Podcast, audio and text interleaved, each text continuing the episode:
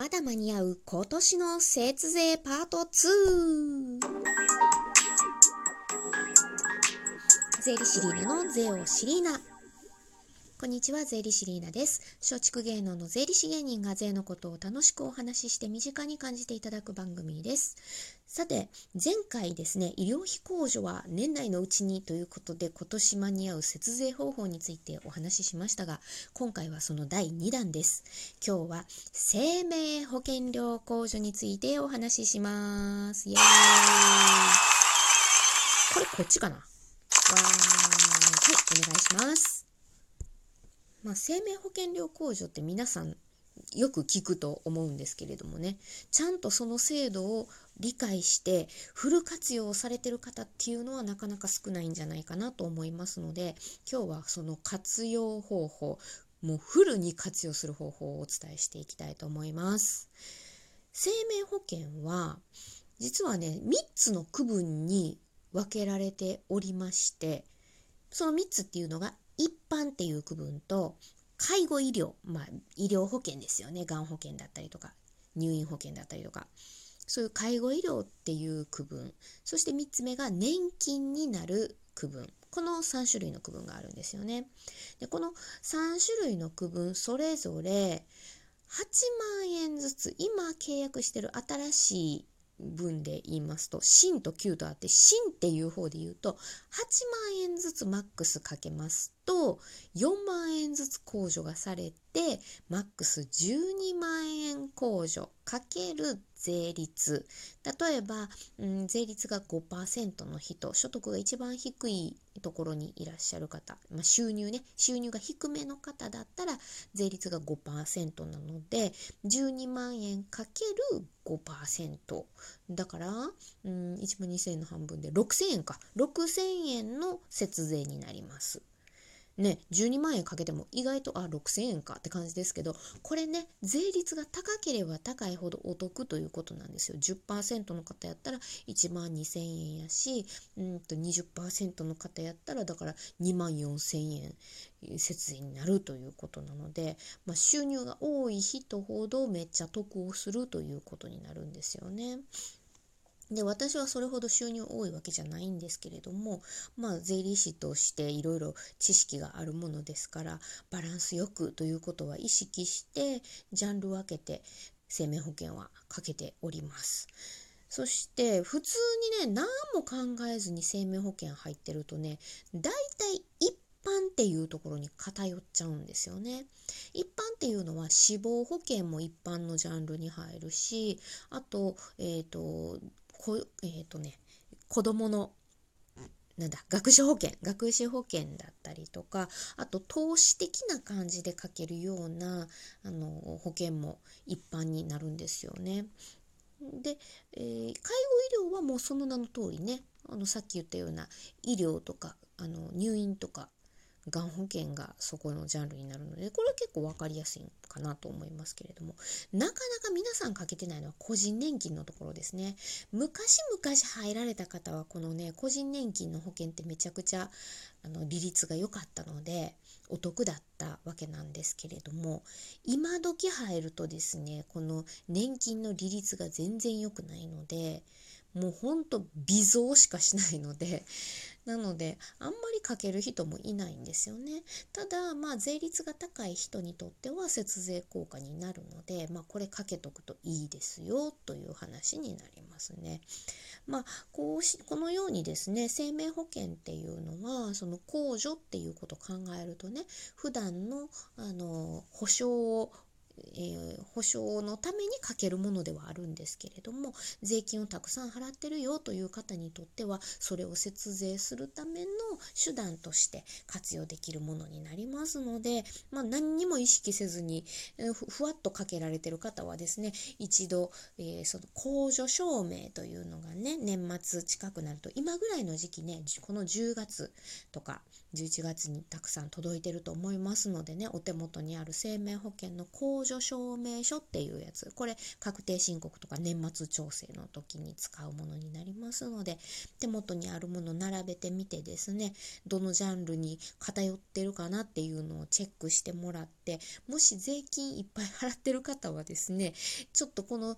かける保険のジャンルを分けた方がいいんじゃないかなっていうのも検討されてみてはいかがでしょうか。もうがっつり節税の話をさせていただきました。税理士リーナからのワンポイントアドバイスでした。今日の嘆き。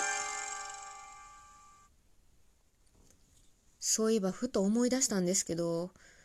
前この番組でゆっくり喋った方が落ち着いて信頼が得られる話し方になるからゆっくり話しますって言ってんけど、この前半のトークめちゃくちゃ早口やったよね。信頼得られてへんのんちゃうの？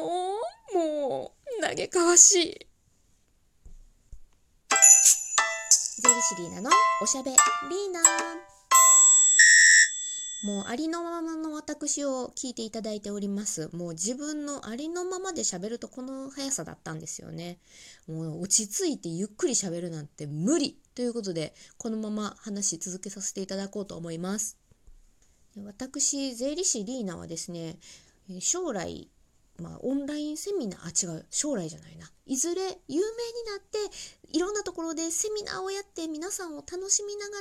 税金のことを知っていただきたいっていう思いがあるので、セミナー実績を作っておきたいなということで、先月からですね、私、オンラインセミナー講師の、うんと、講習を受けてるんですよね。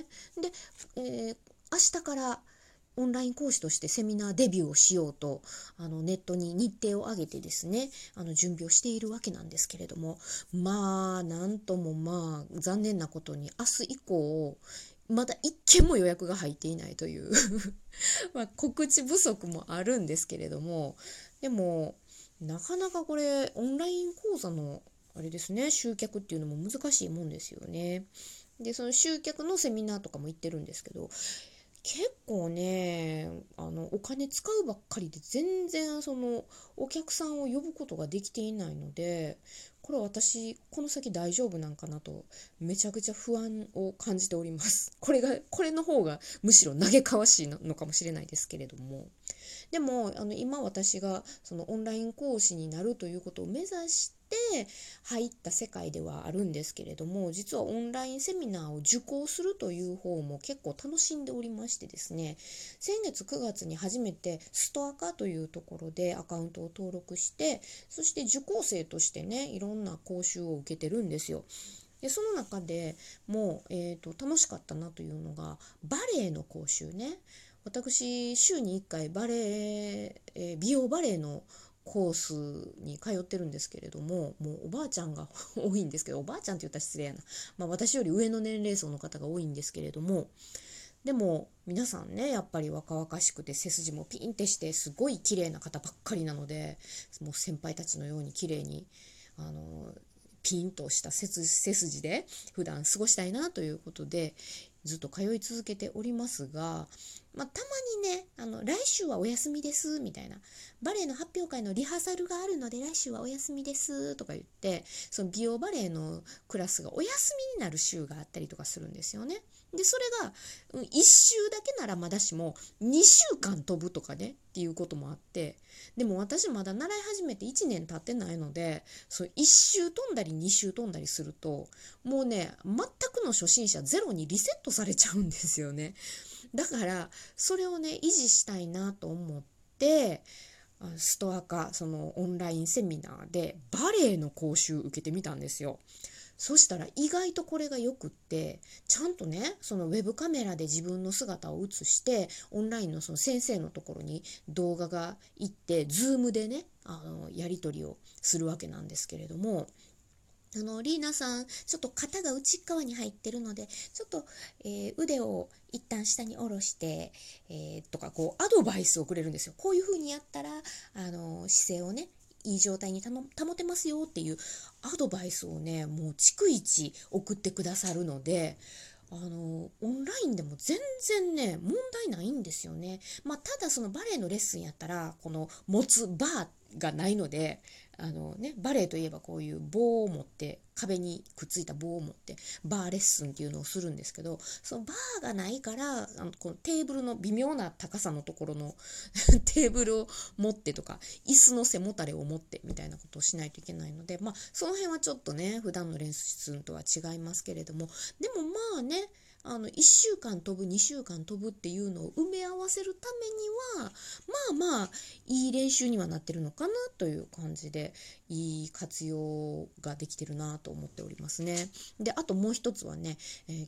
先週ついこの間受けたお料理の講習受けたんですけれども、